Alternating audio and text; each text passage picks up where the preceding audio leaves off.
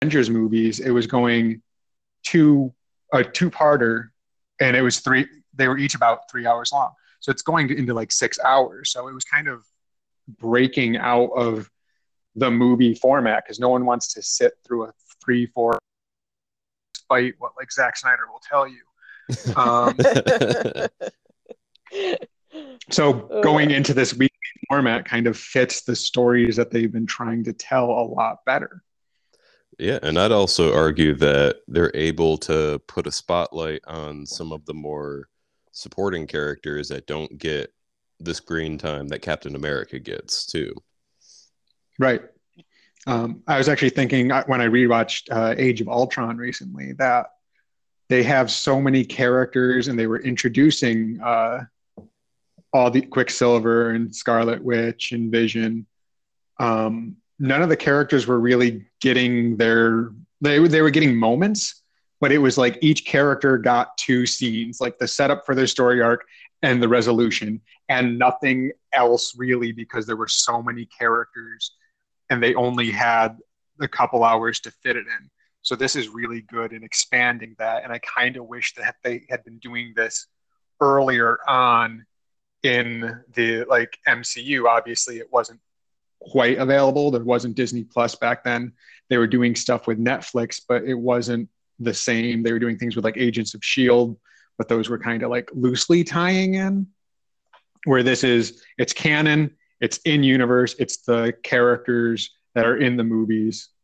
And completely tying into the...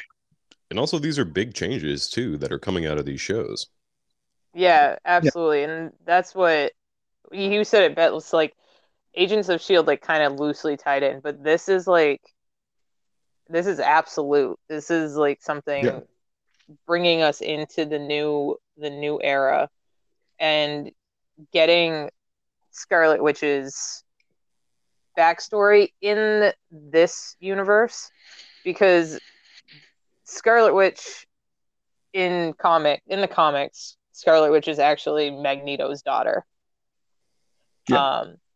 Her and Quicksilver, obviously, which we find out about Quicksilver in the X-Men universe, in their movies.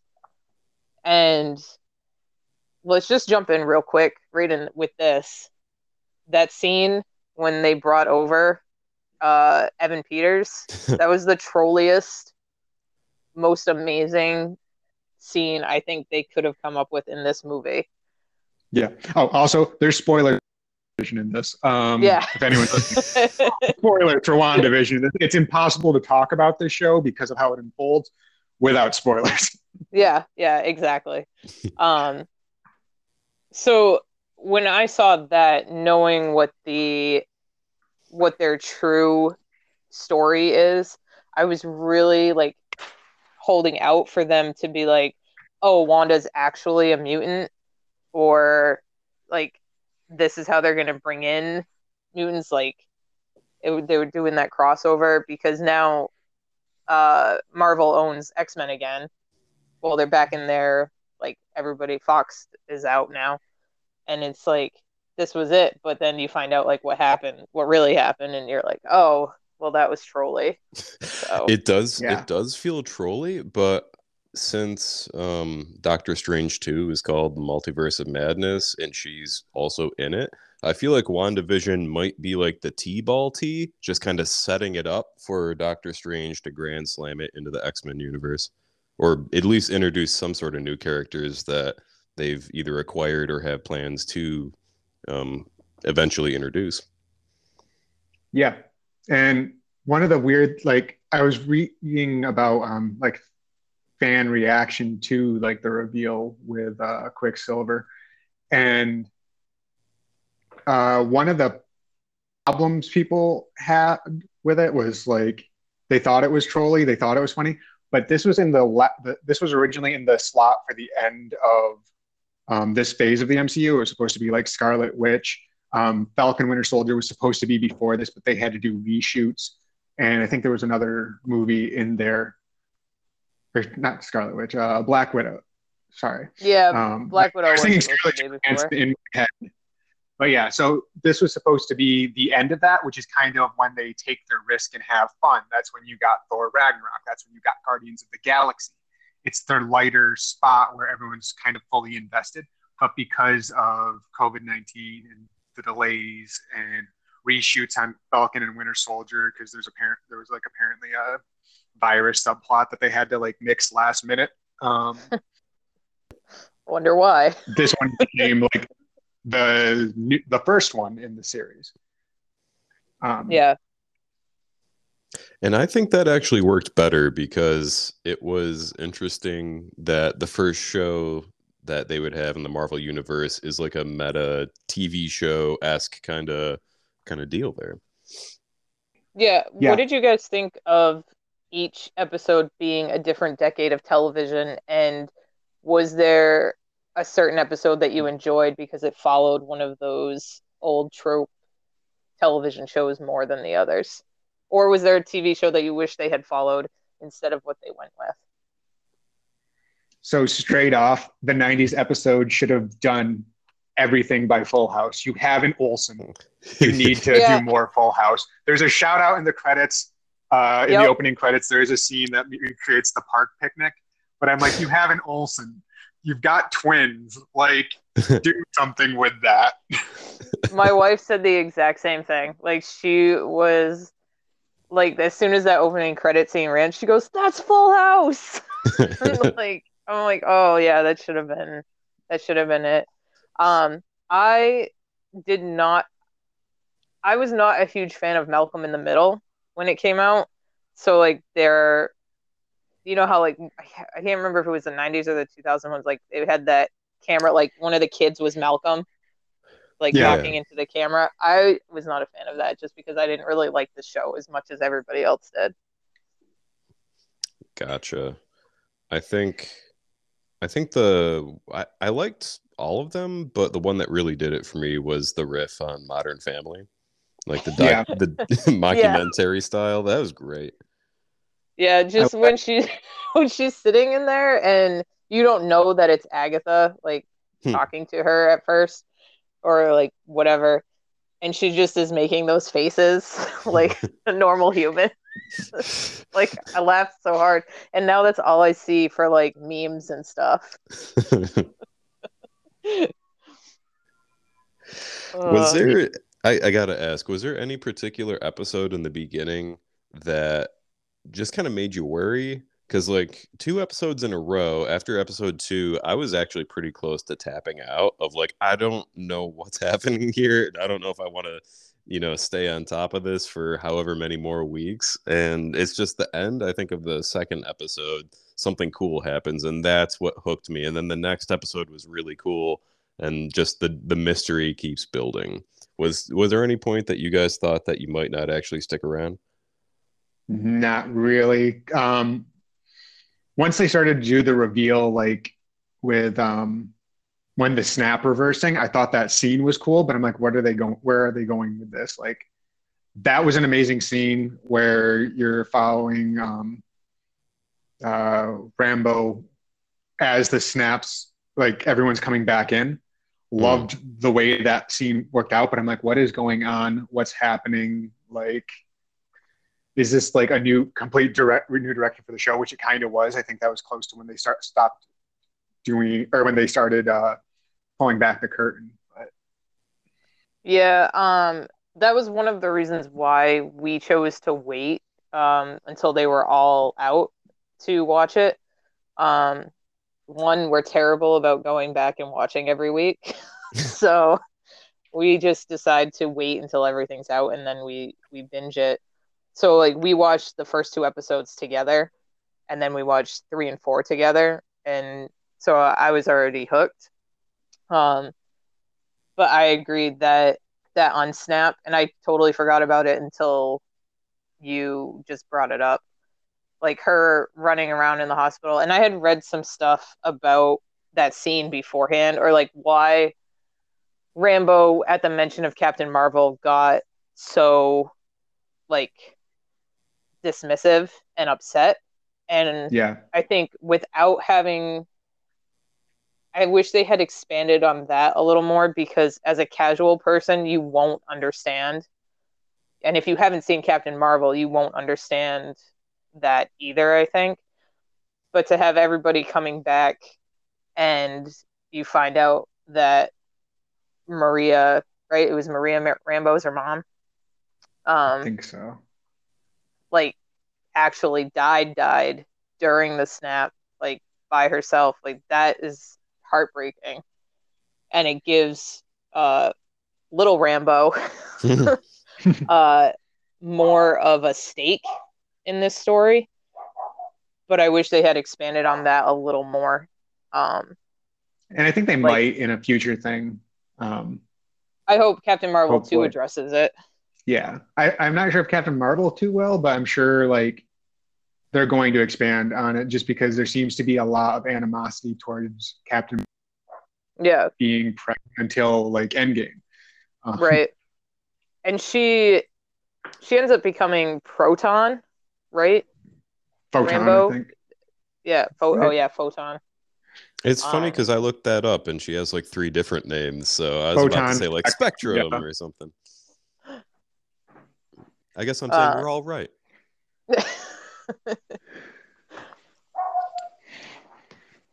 Yeah. But yeah. That was just, I like that.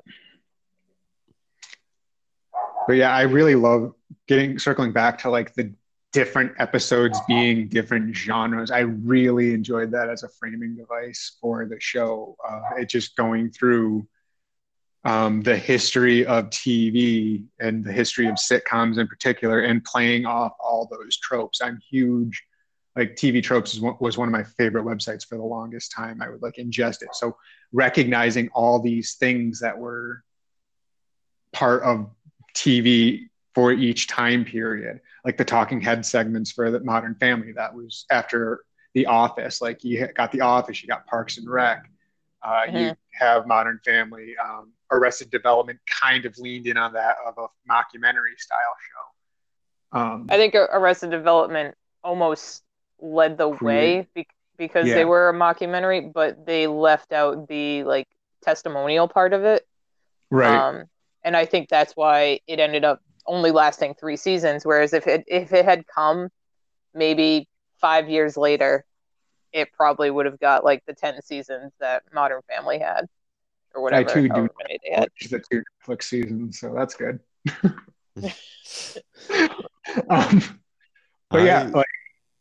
I was pleasantly surprised to see Kitty Foreman in a couple of those episodes. Yes.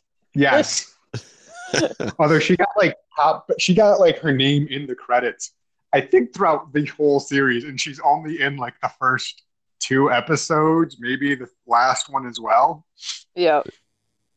I was super stoked to see her name's Emma Caulfield in real life, and I can't remember who she played in the show, but when they were doing the talent show, she was like the director lady and the luncheon, when they were at the luncheon, and she was like really Karening people. She played Anya in Buffy, and also does a lot of like random movies, but like when she showed up, I was like, she's amazing, and I'm so happy that she's in this, because even though it's a small role, she like brings so much life to it, in my opinion. Yeah. And I love her. That's actually how I felt about the lady who plays Agatha, too. I can't remember her actual name right now. Kathryn Hahn. Yeah, because I've seen her in so many things over like a decade, and she's always spot on for whatever part she's playing. She's like, I saw her in Bad Moms with Mila Kunis and Dax Shepard's wife, Kristen Bell. And I never really like heard of her, and then I saw her in that, and then just started seeing her in a bunch of stuff, usually in comedic roles. And then when she flipped it in this show, I was like, damn, like people have been sitting on her, and now she's going to get recognized. Like she's going to be given roles solely based on this show. Yeah. I hope so. Yeah, I saw her back in Step Brothers. I think it's the first movie I remember her being in, either that or Anchorman. And yeah, I was very surprised and also pleased to see her in this. Yeah, and since we're going on casting, I liked Kat Dennings. Yes. She was kind of tied mostly to the Thor universe, so it's glad that they're bringing her in again to do more. Although I do wish when she had entered the town, she was a waitress at one point. That would have been perfect. That would have been amazing. It would have been too spot on, but this was the time. I really like when they leaned in on stuff. So that, I think that would have been hilarious. Oh my God, that would have been great. What do you think? Do you think this will tie in at all to Thor: Love and Thunder, or that they'll reference anything? I'm not sure. It really depends on. I mean, if they bring Kat Dennings' character, which I can't remember her name off the top of my head right now, if they bring her back in, which I kind of hope they do, just because I like her character, I wouldn't be surprised if she was there. Maybe studying if the theories are right, and Love and Thunder is passing the mantle of Thor. If she's working as a sidekick or helping study the Thor power or whatever, somehow having her in there. Also, This is a perfect example of one of the underused characters from the larger movies getting a little more love in a TV show. Yeah. Yeah. And I think they did that with Randall Park too. Yeah, absolutely. Who I can't even remember him in Ant-Man and the Wasp, but I loved him in this. So I'm gonna have to go back and watch Ant-Man and Wasp. And he has story development between Ant-Man and this because he's doing close-up magic card tricks, which he was trying to do at the end of Ant-Man and Wasp. He was watching YouTube videos of how to do close-up magic. And now he just does that card trick with his ID when he walks up. Yeah. And he Randall Park actually learned how to do that trick. That's awesome. God, I love that. And I heard a rumor, I don't know if this is going to happen, but I want it to, is there's a rumor that he might be getting his own show on Disney Plus as, special... Or no, he's FBI investigator Jimmy Woo checking out weird occurrences across America. That's interesting. I mean, I'd watch it. Yeah, he's great. I don't know if you've seen.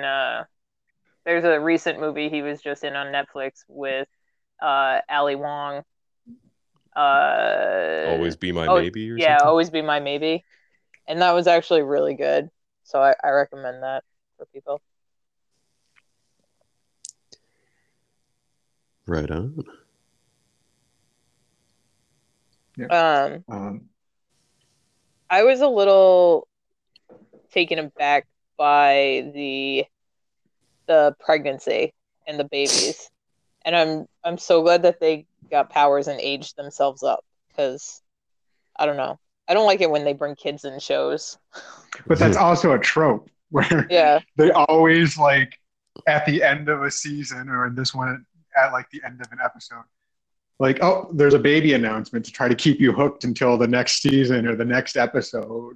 They end this first episode with a wedding, kind of, when the wedding rings appear, and then they go for the baby episodes, and then episode being a big thing in TV. Yeah, it's also the Cousin Oliver trope where you try to add a new character to a show that's kind of dying on its way out. And you're like, oh, we'll throw a new character in there and try to hook more people, and it usually doesn't work out well. That's so true. They the one that I remember most growing up was actually Growing Pains, when they brought Leonardo DiCaprio in on Growing Pains at the end. That made me laugh. And then they do the recasting of a major character with Quicksilver. And they just call that straight out. But it's we're just all going to pretend that this is that person. And because of the universe that they're in, it works because it's based on TV, and Wanda just accepts it pretty quickly. Yeah. Because that's the entertainment that she grew up on, and that happened all the time. Looking at you, Roseanne. I was going to say, I was looking at you like Bewitched. Yeah. Looking at you every season on Game of Thrones. There's always one character somewhere. There were three mountains. And it's just a mountain range at that point. Yeah. That is the one thing that I applaud everybody that has been involved in these Marvel movies for, with the exception of Edward Norton. The casting has stayed the same. Are we not talking about Don Cheadle? Oh yeah, I totally forgot about him. And I think he called it out. Sorry. Yeah, but Don I forgot about him. I would recast Don Cheadle with anybody in any movie, so that's fine. Yeah, that's how much of an impact Terrence Howard had on me. I totally forgot about that. Yeah, Don Cheadle's so much better. You could replace like anyone with Don Cheadle, and I'd be fine. Replace Scarlet Witch with Don Cheadle. Don't say anything. I would. Yeah. I just accept it. You'll accept it as fast as she accepts the new Pietro. Yeah. Speaking of, well, let's talk about recast for a second and just step away from WandaVision. Black Panther. What do you think they're gonna do? I want them to go with his little sister. I would also be really happy if Killmonger takes up the mantle after having a change of heart, just because I like that actor. He's dead though, right? In universe? I don't know. It's Marvel. Yeah, that's a good point. Yeah, everybody can come back to life. That's the thing with these comic book universes. You're always dead till you're not. It comes after, it'll come after the Multiverse of Madness. So there could be a universe where that was true and it just gets bled into this universe. I'd love to see it. If they don't, they have that what if coming out. I am so excited for that. So I brought up a list of things in development for phase 4 for Marvel, which includes from now, from 2021 to, it looks like 2023-ish. So we have Black Widow, which has been delayed forever, and that'll be coming. Shang-Chi and the Legend of the Ten Rings, which just got a teaser. Did either of you guys see that at all? Yeah, it looked awesome. Yeah. I'm not familiar with anything on him, so it'll be interesting. Eternals, which I have no idea. I forgot what that one's even about. It's like the birth of the Marvel universe. Yeah. Yeah, it's the gods, right? The old ones? Yeah. Okay. Then we get Spider-Man 3, No Way Home, which is the second Spider-Man 3. Yeah, that's right. Will Spider-Man go emo in this one? The cast for that, I'm so excited for this new Spider-Man movie, because I heard that they're going to have the previous two Spider-Men in it somehow, and then also Daredevil. Well, the next movie is Doctor Strange, so do you think that they will bring in those two towards the end of the movie? Like, everybody knows they're both going to be in it. So do you think it's going to be like an after-credit scene for Doctor Strange? I think most likely it would be some type of Easter egg within the movie somewhere. I'm picturing them jumping through different multiverses or whatever, and somehow you see like the different Spider-Mans and that is a background thing while they're jumping through, and then them kind of bleeding in. I don't know. Like, I'm excited for multiverse just for the effect it'll have on the MCU as a whole. But yeah. Same. I've got my fingers crossed for some sort of hint about like when Blade is going to drop in. Yeah. Yeah. Then you have Thor, Black Panther 2, Captain Marvel 2, Ant-Man and the Wasp, which will be the third in that series, and Guardian Galaxy 3, and then another Fantastic Four, which will be an actual Marvel Fantastic Four. And also in a few weeks, we've got Loki, which is the thing I'm most excited about other than Multiverse of Madness. Yep. Yes, and those are just the movies. The TV shows coming up, obviously, well, Falcon and Winter Soldier's out. Then you have Loki, What If, Ms. Marvel, Hawkeye, Moon Knight, She-Hulk, Guardians of the Galaxy Holiday Special, and then some other ones that I haven't even heard of yet. So I just got very excited for Moon Knight. I only know a little bit about that character, but I saw that Oscar Isaac is going to be Moon Knight, and then Ethan Hawke is also going to be in that. So I have no idea what's going to happen, but I like those two actors. Which is funny because Oscar Isaac was Apocalypse in X-Men. Yeah, I didn't know that till way after the fact because all the makeup and prosthetics and stuff. Yeah. So the only thing missing out of this is mutants and X-Men. So phase 5 for them, do we think? I think that's a safe bet. Yeah. There was a lot of rumors that this was going, WandaVision was going to introduce the mutants in some way, especially once they had Evan Peters was announced as being Quicksilver in this. There was a lot of thoughts that it would tie in. There's still some thoughts with Monica Rambeau getting her powers from interacting with Scarlet Witch, that maybe Scarlet Witch might be still play a role in creating the mutants, because this was based, part of this whole story was based off of House of M, which is when Scarlet Witch said no more mutants and destroyed all the mutants. So it was kind of tossed around that it would be really cool if Scarlet Witch was the reason that there are mutants now. Her getting her lineage from the Mind Stone, and then her going on to create more super-powered humans would be really interesting. Yeah, I 100% agree with that. Because this is what I want. I want this to be the start. I want WandaVision to be the start of when you have X-Men versus the Avengers. Good guys versus good guys, which has happened. Because they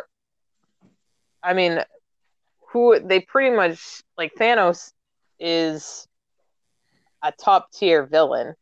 Where do you go from there? Galacticus, but that's not till Fantastic Four or X-Men, yeah. So, I really hope that WandaVision has put little things out there that they will call back later on. Yeah, absolutely.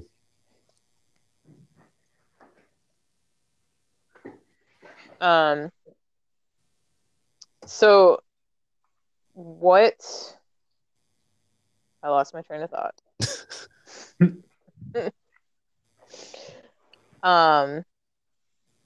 What did you guys think of how Agatha brought everything out of Wanda, going through all her childhood traumas?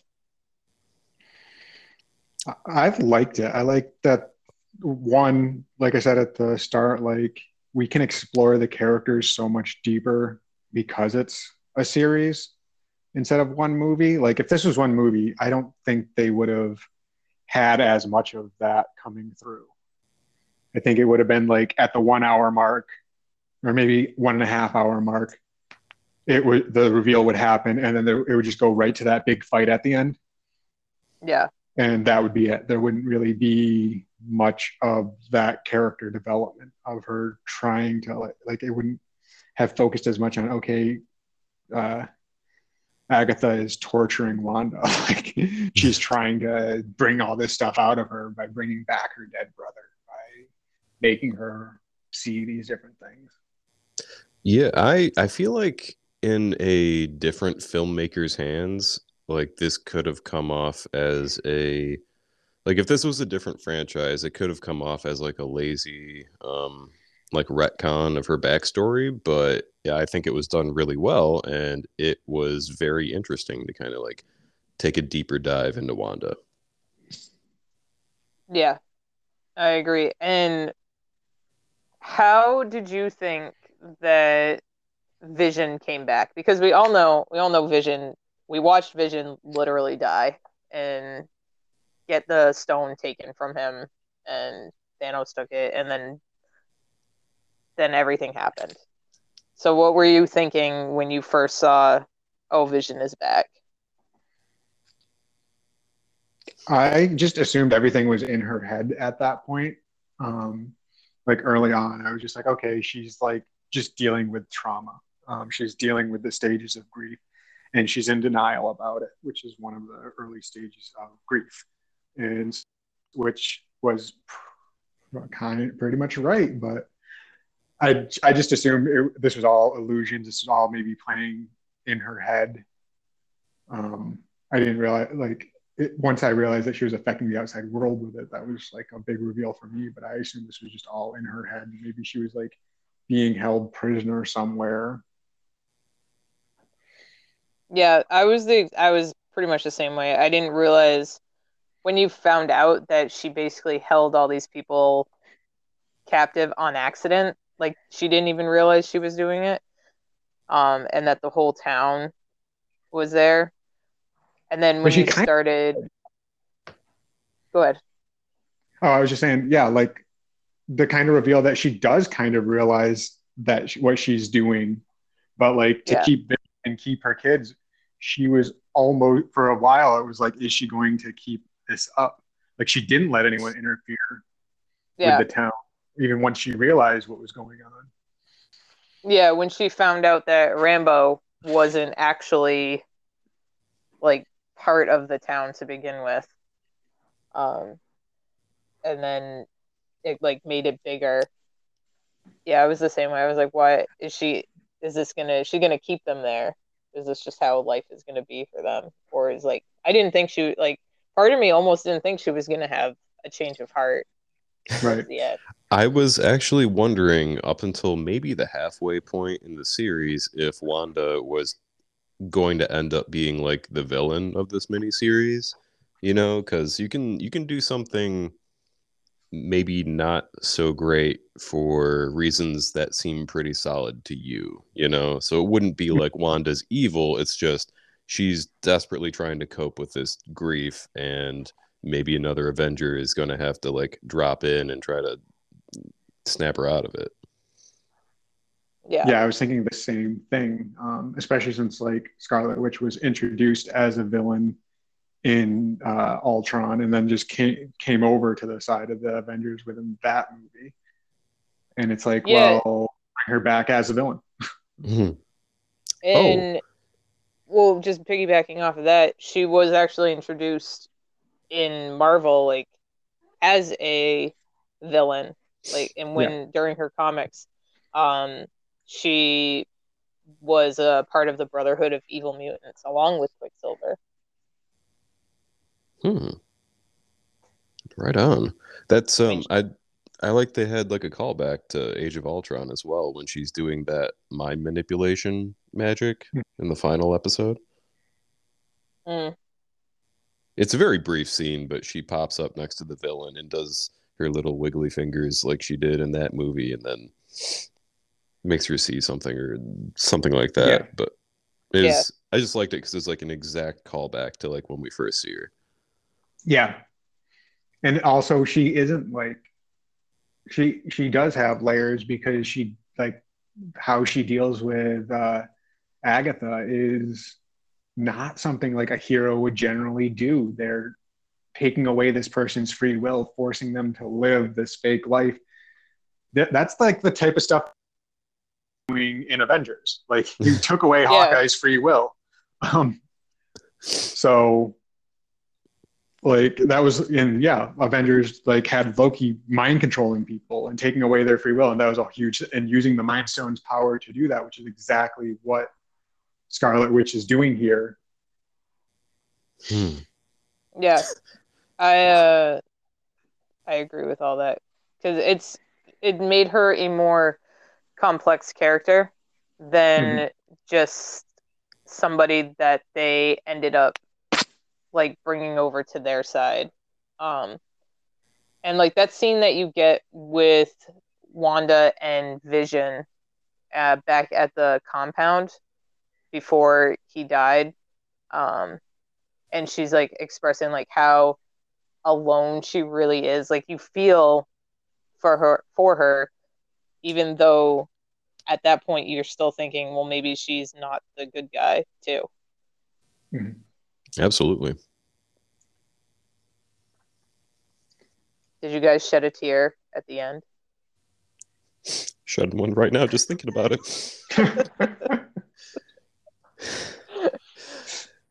Yeah, so with the endings, if we're kind of... Oh, go ahead. No, I was just going to say, yeah, the ending that got me.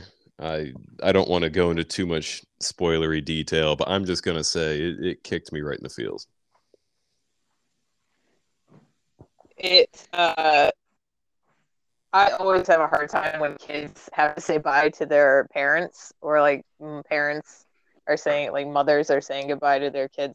If she had girls, I would have had a harder time. But like watching them, she knows that she's like bringing the shield, like everything down, and like making all her things go away, which is going to make her kids go away. And that like broke my heart for her. Mm. Yeah, absolutely. Along with the endings, what did you think about the Vision versus Vision fight becoming like a battle of philosophy of the mind? I thought that was so great for that character, because he is super powered. He's probably like Avengers or beings on the planet, and so the fight for him being equal match, there's no chance of winning a full out punch drag out battle like you're used to seeing. So it just becomes them talking philosophy and Ship of Theseus and all that. Like, I thought that was a really cool take on a fight, end fight. Yeah, I loved it. I'm sure Regan liked it because it had to do with history. Yeah, absolutely. I like it for two reasons. And one is exactly what you just said, Matt, for sure. And I feel like you couldn't pull that off with another character, you know? Like, because Vision is so smart and all of that, it wouldn't work with just any other character. And I like that it was something that we haven't seen yet, you know? Reasoning with your opponent rather than just trying to punch them into the dirt. Where do you think that Vision ends up? Ooh, great question. I think they're just going to slot him back into the Avengers, whatever that form the new Avengers take, if they keep making Avengers movies, which I'm assuming they're going to, with like the new team. I think they're building towards a new Avengers team to move on from the classic setup. Yeah. I think it was a way of getting him back into the MCU just without the Mind Stone. Yeah. I can see that. Do you... Okay. Now, we've got Loki coming up. Do you think this is going to... Where do you think Loki... Do you think Loki will touch on anything that's happened here? Or do you think it's going to kind of be its own thing and just lead into other things? Or where do you think it fits in, like, with the timeline after Captain America and Winter Soldier and this one? I think it's mostly going to be self-contained, but have some type of impact, at least on the Thor universe. Because if from the preview trailers, it looks like Loki's trying to reset timelines that were messed up by him jumping through universes. So I could see it having lasting effects, especially with Thor, because I can't see any way that they won't have it interact at least with some bits of like the Thor timeline. So. Yeah, I think that's probably on the money. And if I have like the personal fan theory that Loki is just going to be Loki going after trying to kill alternate reality versions of Loki that got out of hand, just from the trailers and showing Loki as President Loki and things like that. I think it's all him. I think every episode is going to be Loki versus Loki at some point, which would be hilarious just to see Hiddleston playing off of himself as different versions of the same character. I'm here for it. Yeah, that all sounds like I'm excited. I'm excited to see where they go with this. You mentioned New Avengers, so I quickly just kind of looked up Wikipedia for a list of New Avenger members to see if maybe we can get anything. So we have post-Civil War recruits, which include Doctor Strange and Hawkeye, but with his new name Ronan. Then we have Bucky Barnes, Ms. Marvel, who will be coming in with a TV show. And then Thing ends up in there sometime. Daredevil ends up in there sometime. But the one that kind of stood out to me is the team from 2015 to present, which is Sunspot, Cannonball, who were both in the New Mutants movie that came out, Black Widow, I don't know who Smasher is, or Manifold, I'm not familiar with them, and then Shang-Chi. So those are some people that we have been introduced to. And then also at the end, at another team that's all new, all different Marvel people. Wiccan, who is Billy, their kid, Scarlet Witch's son, is one of the New Mutants or New Avengers in this other team that's come out too, along with Squirrel Girl, who's I think getting a movie or something, or will be in something. She better be. Yeah. And then put her in Deadpool 3. Yeah.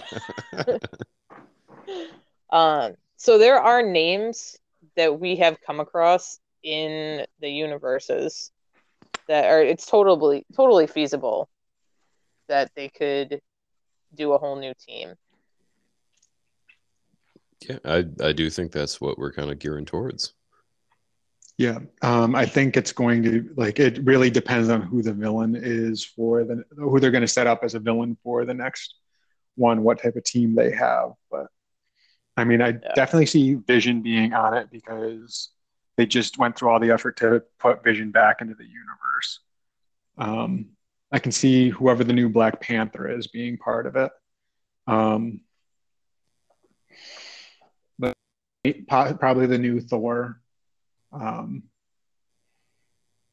Bucky would be great in there, It really depends, but it really depends. They need to have a good villain that they each have something to do. And I think if they're going for a higher power level team, it looks like they're doing, they're going to need to do a higher power level villain than Thanos, which will be difficult to, I mean, there's a lot in the MCU, but which one they choose and how they stop them will be interesting. Yeah. Agreed. Especially since we're no longer contained to Earth and haven't been for a while. So. And the thing with that is that's why I don't think Ronan or Hawkeye will be in one of the New Avengers, just because if you're having higher power level, a guy who shoots bow and arrow really good is he was already kind of stretching it in by Civil War. Civil War worked because he was fighting humans a lot, but he just gets, as the power level of the MCU increases, Black Widow and Ronan kind of get left behind. Yeah, he's not really a Goku. He's more of a Krillin. Yeah. But just a side note. Side note on that though, do you think having the Black Widow movie come out after Black Widow's tragic and poignant death was a good idea? I don't think waiting this long for a Black Widow movie was a good idea to begin with. I would have put it back in the phase where like Thor 2 came out. I can't remember what phase that was, if that was phase 2 or phase 3, but they should have done it definitely before like the second Avengers movie. But that's just me, because she was an Avenger. She deserved her own movie. They should have done something back then, but I agree. Yeah, I agree with that, because having her own solo movie coming out after she's dead kind of, I don't know, at least in my mind, undercuts the finality a little. Yeah. Yeah. And her death was so important. So important. Yeah. So, but it's giving Scarlett Johansson another movie, so I'm fine with that aspect of it. Yeah, that's true. That is true. Because she's just amazing in pretty much everything I've ever seen her in. So, especially as Black Widow. Yeah. Yeah. Yeah. Let's talk the Easter eggs that they put in WandaVision. Yep. My favorite one is the hex. If you look every episode, there's a hexagon somewhere, like usually in the credits, but there's hexagons all throughout the entire movie.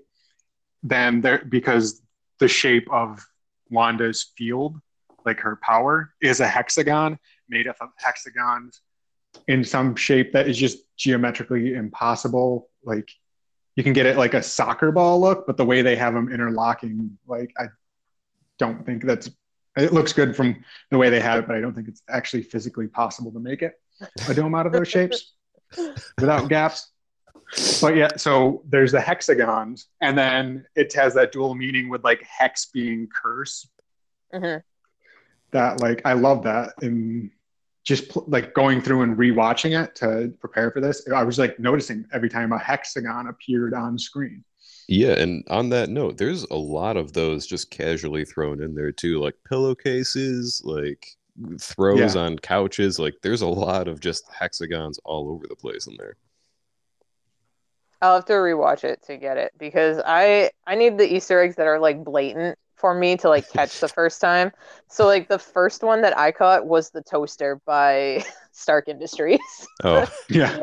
It was like, hey, that's Tony's dad's stuff. Yeah, and I think the next like commercial of the next episode is like a watch, but you can see the Hydra logo in there. Yeah, that one I got to. I was like, "Ooh, Hydra! What's happening?"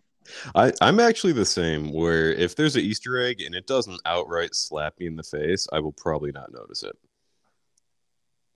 Yeah, mine depends on how like obsessive I am watching the details, or how much I know. Like I don't know a lot about like the comic books, but I know a lot about like the movies at least. So if it was a reference to something that happened in the comics, it would have flown over my head. Actually, speaking of the toaster and that watch, it was something I saw online on YouTube was going in like a deep dive of those commercials and referencing that like when Agnes takes her back through, you know, the parts of her childhood, the shell that like collapses her childhood home is like a Stark Industries thing with a blinking red light, which the toaster I think also had on there. And then the Hydra watch somehow relates to the monocled Hydra guy that supposedly helped give her and her brother powers in Age of Ultron. Yeah, like I wouldn't have got those deeper meanings for it until I looked it up, but then once I saw that, I was like, oh, yeah, that's true. What do you guys think, like, of these, like, the when things got pushed through her hexagon, and they turned into something from that era of the show, or of the time that the show was taking place. So like the helicopter that went through, that turned into a toy helicopter from that time period. That was like, really cool. Yeah. One of them, like, before you know that sword is part of this, that toy helicopter has a sword logo on it that you wouldn't notice unless you were, like, actively looking for it and knew what sword was, which I didn't know what sword was. Same. As soon as I figured out that it was, like, an agency and not, like, something evil, I was like, oh, sword replacing shield. I see what you did there. Yeah, yeah. Red is a very big color in this game. Oh, we lost Regan. That's okay. We can keep talking. Yeah. He'll pop back in, I think. But red is like a really big color throughout this whole thing, which I didn't even notice really. And the first color you see. Yeah. Yeah, so with that blinking red light. Yeah, is the first color you see in WandaVision. So, yeah, that's a callback to her. Let's talk about the Halloween episode. Yeah, that one was probably one of my favorites. The old school costumes. Yeah, and they're just that came in. And they said they were Lucha Libre, which those do costumes. So, yeah, Regan, welcome back. Oh, thank you. We've just we just continued. I figured you'd jump back in. We just talked about the how red was the first color you see and how it's a prominent color, and then we were talking about the Halloween episode. Yeah, that was a really good episode. I feel like I would be remiss to not add the fact that at the end, the theater marquee reads Tannhauser Gate, which apparently is a reference to none other than Blade Runner. And both also involve the question of the true nature or humanity of artificially created humanoid. Bam! You thought you could escape Blade Runner facts. You can't. It's been a while, actually, since we've had a Blade Runner... We've referenced Blade Runner, so I'll allow it.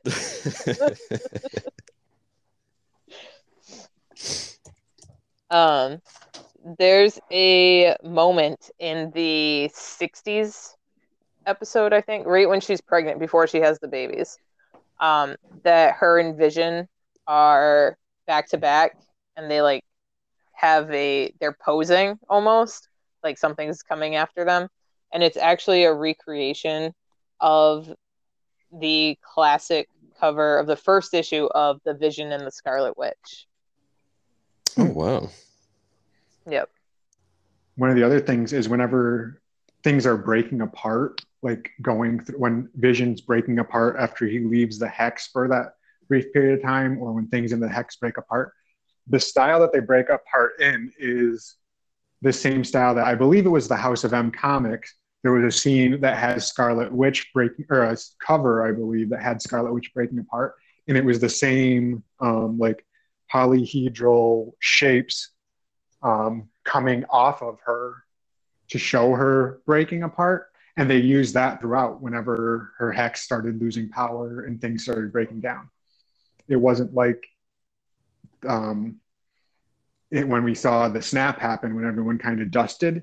That It was a completely different breakdown of that, which I really enjoyed. That's cool. Yeah, I like the amount of detail that's put into, or at least considered for this show. I've found out that the house that, I don't remember which character Dottie is, but apparently the house that she lives in is the Murtaugh house from the Lethal Weapon movie franchise, and Wanda's house is the same one that was used in National Lampoon's Christmas Vacation. How about that? Another movie we have also watched on this podcast. Yeah, they did a lot of shooting on the Warner Brothers backlot to get that like sitcom-y feel, where a lot of different movies were filmed as well. So like any of the outside, or most of the outside scenes that were like inside the town were on the Warner Brothers lot. Huh. Or maybe... I think it was in Warner Brothers. It was one of the famous backlots where a lot of like television shows were filmed in the day.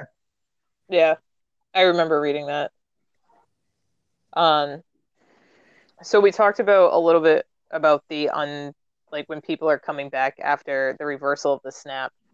During that scene, they play snippets of audio from the Captain Marvel movie that will give an insight to that this is actually Monica Rambeau, Maria. It is Maria. Maria's like daughter coming through and coming back, which I thought was kind of cool. Like Captain Marvel is one of my favorites and will always be my favorite. And I don't care what all the haters say. So anything that has to do with Captain Marvel and this, and I hope that they come back to this eventually, because I really think it's something that needs to be addressed and pulled out a little bit. Absolutely.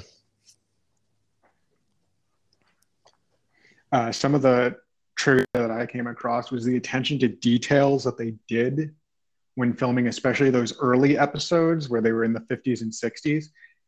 They actually hired Dick Van Dyke on as a consultant. Huh. So that's awesome. Dick Van Dyke kind of helped them get the look of the Dick Van Dyke show, the Bewitched show type thing of that time. And then like when Wanda's floating things around in the kitchen, they could have just CGI'd it. It would have been easier to do CGI. No, they used a fishing line like the 1960s would have, and then just removed the lines with CGI. So that it had that effect of everything kind of wobbling when it's flying around and moving around awkwardly as if pulled by string. That is so awesome. And I love that. And that just goes back to our love of like practical effects and how they just add a touch of something that you can't get with CGI. Yeah. And then like to even go on top of that, something that we don't even see, like we wouldn't be aware of. It was the first episode was filmed in front of a live studio audience that had to sign non-disclosure agreements. It had that look, that feel. I think they might have even used some camera lenses that were like in that style. They made sure the lighting was the same to get everything to look 1950s, 1960s style. Yeah, that's awesome. That's that level of detail. Apparently, they used 47 different camera lenses for the 7 time periods that they cover during the show. And this one was a huge fact, so I just trimmed out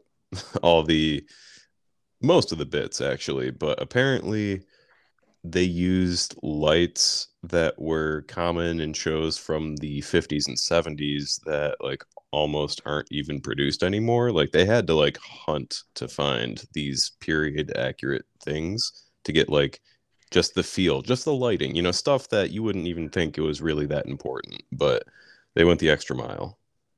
And that's the difference between Marvel and DC right there.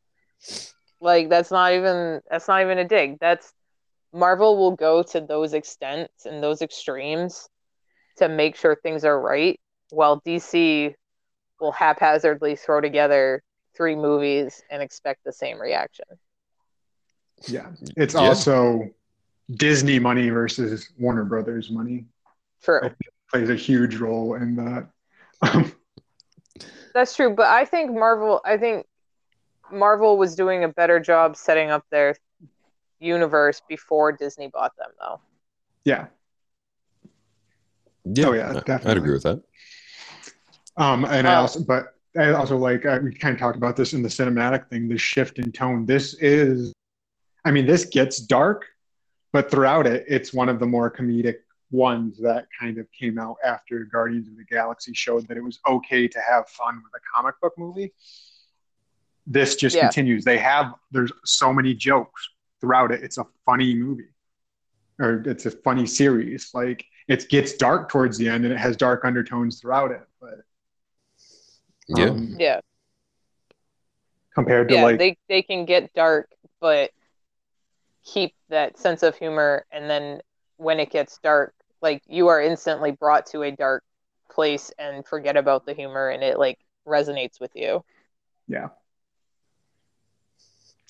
Speaking of darker than expected, I guess to preserve the authenticity of the 50s era sitcom vibes, Paul Bettany was actually painted blue instead of the usual like Vision red for scenes shot in black and white, because apparently blue looks better in grayscale. Interesting. And I again, like it. That's something you would have never known. No. Yeah.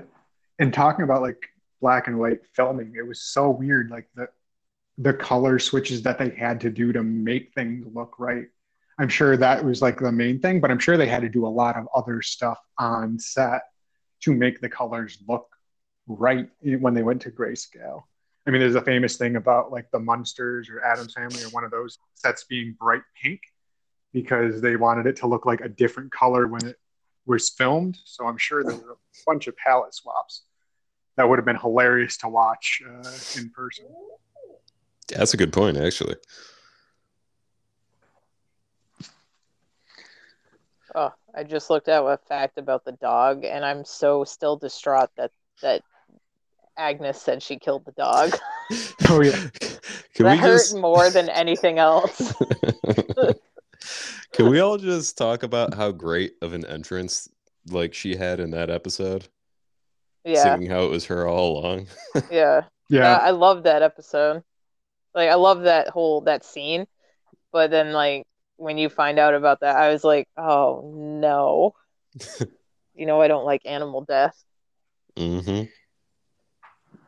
Speaking of animals, was it Mr. Scratchy or Scratchy the rabbit? I just love that they kept... Apparently, they cut out a scene that was going to be the big reveal for Scratchy. He was going to be like her demon film. There's going to be a scene where I believe it was the kids and Monica and probably someone else had to basically, like, they went to go get the book from Agnes's basement, and the rabbit was going to turn into a demon, and they were going to have to like grab the book and run or fight him or something. And that just got like cut last minute, but they had already edited the previous episode. Like, they had already finished editing all the other episodes. So that's why like they show the rabbit so much throughout the entire series. It was going to be foreshadowing, and then they just cut that scene for time because it would have interrupted the pace of the final fight. Yeah. That's funny. Wow. Which also the name was a reference to either the devil or Agatha's son in the comics. They both had Scratch in their name. I like how there's still a huge level of thought and care put into even what Marvel cuts out. Yeah. Well, part of it was they didn't plan on cutting. They had already like edited all the other, and it would have been too much of a hassle to just cut down the rabbit in all the other episodes. Okay. But there was all this, it was just all this foreshadowing of the rabbit being in there. And then another like small thing that kind of I thought was building to something, and then it did build to something, but not what I thought, was when they kept talking about Ralph. Yes. Agnes's husband, Ralph. She's like, my husband, Ralph. Over. And then, like, it's Ralph Boner. Like, yeah. Like, it fit into the sitcom trope of mentioning a character that's never seen. Yep. And you think it's just playing off of that, and you think it's building to something. And no, it's just, Quicksilver's real name is Ralph Boner. Foreshadowing mystery always leads to dick jokes. Yep. Yeah. During that Halloween episode, they're walking past the that marquee again where the theater is, and the two movies playing are The Incredibles and The Parent Trap. And I thought that's kind of cool because The Incredibles obviously is about a family of superheroes. And The Parent Trap is about two people who switch places. Just like, so it kind of leads into like Pietro or Evan Peters being recast as Pietro. Which I thought was kind of nifty. Kind of playing into Agatha kind of trapping Scarlet Witch into being a parent, like trapping her there by making her a parent. Yep. So she would want to stay in that place and not leave it, not kind of fight back. Yeah.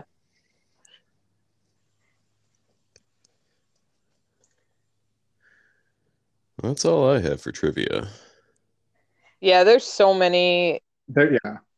Yeah, there's so many Easter eggs and everything out there. All you got to do is like do a quick search, and you could have like anything you wanted. And I think it's going to just be like this is going to keep going. Like with, I'm sure Falcon and Winter Soldier. Like I said, I haven't watched it yet. I'm sure that has a ton of Easter eggs that are going to lead into other things. And it does, yes. It's so, I think it's so cool that they are doing this because you don't see companies put this level of effort into a universe. And yeah, it's a cash grab. I mean, we all know it's a cash grab for everybody, but the quality is there. Yeah. Yeah, absolutely. Do you have information on the budget for this? Oh, God, no. Millions of dollars because it's Disney. I did find one fact related to budget, and apparently the budget for each episode was as much as $25 million. Which makes it the most expensive TV series in history, beating out the miniseries The Pacific back in 2010, which had a budget of $21 million per episode. That's a lot of money. Yeah. Yeah, that's outrageous. Like, yes. I don't even have anything else. That's just outrageous. Yeah, if you just take that number times 9, like if they spent that much per episode, that would be $225 million. Like that's the cost of a blockbuster movie. Which this pretty much was. Yeah. And like I said, like I really like that they're doing things this way, just because it gives you all that extra time, all those extra character arcs that you wouldn't be able to do with a movie. And I kind of hope they continue doing these little ones that build towards whatever their next crossover event is. Absolutely. It also plays better with the comic book style storytelling, because comic books are the same way, where like they have those really long arcs with lots of different characters all kind of jumbled in, building towards whatever the big event is at the end. So I think it just plays really well, and then each one having their own long stories to build to it, that I think just doing individual self-contained movies that may or may not interact with the overall Marvel universe, I think this is kind of going to be a new thing, not just for the MCU, but we're seeing it with the Star Wars universe, which is also owned by Disney. I wouldn't be surprised if they started doing it with other properties, if other companies start seeing this and trying to build off of it. We already have we've talked about how DC's hasn't been handling the DC universe that well, but if it's similar or some other property on some other streaming platform working in with a tie-in. I know we talked about, or I've talked about like the Universal dark monster universe that failed horribly. That could have used something like this, where it was building up like some of the lower level characters, building towards a big movie event. Yeah, I think other companies will be sorely missing out if they don't follow what Marvel has done here, because not only has like Marvel changed the way we look at things, but the world has changed in the last 2 years on how we consume products. Mm-hmm. And how just because of what's happened in the last 2 years or the last year and a half, like nobody's been able to go to a movie. So they spent, what did we say, $241 million or so making 9 episodes that they don't get an immediate return on, right? Mm-hmm. Right. Endgame, the budget was $356 million. And they got an immediate return opening weekend of $357 million. So for them to put that kind of effort and money and almost hope into a format like this is, they're pretty ballsy, because they don't know if that's going to pan out in the long run. And yes, Disney has the money to kind of like test these things. And I think that's going to be amazing for the future of film and TV, because if they can make it work and other companies see the right way to do it, then things that have happened in the last year won't be so detrimental to some of these other companies, and they won't be losing the money that they have been, you know? Yeah. Yeah. And I really think like the way of the future for movies and TV is going to be like these standalone mini series or single season series that tie into other ones, so that you can pick and choose what you want to watch, because like millennial and Gen Z culture is all about binge watching, so we can binge watch the like you held off to watch it and binge watched it. Whereas a lot of us were doing the weekly viewing that's more standard to previous generations of TV watching, and it kind of brought back the water cooler moments, only this time it's Discord moments where everyone's like watching week to week to see what's going to happen and talking about it with their friends to build hype about the show, so that even people that like don't watch the show get so exposed to people talking about it, sharing memes about it, whatever, that they might go give it a watch. But then you can also still binge watch it as well. Yeah, it's the future is it's a bright place, and there's a lot that can be done. And I wish there weren't so many streaming services, and I hope it's almost like at the dawn of cable.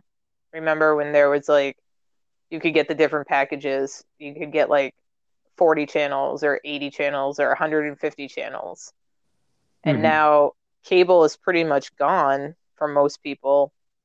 But now you're still paying the same price for all these different services. So I hope one day everything kind of like comes back full circle and we get something to play nice with everybody. But or you could be like me. Just have 5 friends. Each of us chips in $10 to a different streaming service. And I have no friends, so. That is the way to do it. I will say it, a little bit.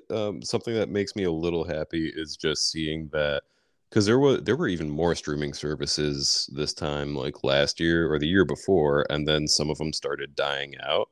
And they're kind of like being absorbed by things that are actually sticking around. And so I'm feeling like it's might go down even further, down to like, you know, the trusty 5 or 6 streaming services that aren't going to be going anywhere. Yeah. Yeah. I hope. Yes. But if you're a fan of old MTV, you should get Paramount Plus because it has old MTV, and that's what we got recently, and that's a really good one. But nice. Anyway, I just had to throw that out. That's our streaming service shout out of the week. Yeah, Paramount Plus. Watch Real World Season 1. I think that's about it for this special episode. And yeah, we'll maybe we'll get together once I finish Captain America and Falcon and Winter Soldier. That's what I mean. Captain Falcon. Yes, that's what Captain I keep calling it. Falcon. Captain Falcon. Did not know that the guy that's playing the weird Captain America, I don't know anything about the show. So the guy with the meme face that I keep seeing in the Captain America outfit is Kurt Russell's son, Wyatt Russell. Yep. Whoa. And he said that this is a side trivia, Wyatt Russell said that he would never take over his dad's snake guy with the eye patch that was in Escape from New York. So, I just read that the other day, and I didn't even know it was him, but I thought that was kind of cool. So I've seen Wyatt Russell on a couple other things, and I had no idea who his dad was. And just you saying the name right now, I can see the resemblance. So yeah, maybe we'll get together and we'll do. Maybe this will be a thing. We'll just get together for every Marvel thing and see where we go. Regan, do you have the wheel up to spin? Sure do. Okay. I wasn't sure if you did, even if we were just going to wing it. All right. Let's spin so we can get Matt's opinion on our next movie. All right. Well, the next movie we're going to cover is the 1999 Idle Hands. Oh, yeah. Oh. Awesome. All right, that was when I stealthily suggested a whole bunch of movies by the same actor. Yeah. Yes, you did. I bought that in October when we were doing, because it was for our October stuff, I think. Yeah, and I think you're right. It's got Seth Green in it, right? Yeah. Okay. Yeah, I'm excited then. So it's got actually a pretty good cast for the time. Devin Sawa, Seth Green, Eldon Henson from Daredevil, and Jessica Alba. So that sounds like it's straight from 1999. Yep, it's the most 1999 horror movie ever. Listen, I just watched the most 1999 movie, but it was made in 2001. And you guys should go watch it. You should go watch Long Shot because it's awful and it's just one big joke. So stop selling. You've made the sale. All right. I think that's it. Regan, you can take us out. All right. Well, thanks for tuning in this week, guys. The next week, we're going to be covering Idle Hands, suggested to us by Matt. Remember, you can help select the next movie we watch by hitting the podcast up at youpickwewatch@gmail.com or on Facebook, Twitter, or Discord at youpickwewatch. I'm Regan. You can find me on Facebook and Instagram at author Regan Brooks. I'm Jess. You can find me on Twitter at radmadmal and on Discord mostly. And apparently Matt's on Discord too. And... he changed his name so we knew who he was. So Discord's fun, right, Matt? Oh, yeah. Right. I jump on that as soon as I finish pretty much any movie now. So. Yep. Yeah. Same here. I try to put a bunch of stuff in there. So, yeah, we will see you guys next week. And it's been fun. And let us know what you think about Marvel and where it's going. So, till next time, guys. Thanks, Matt.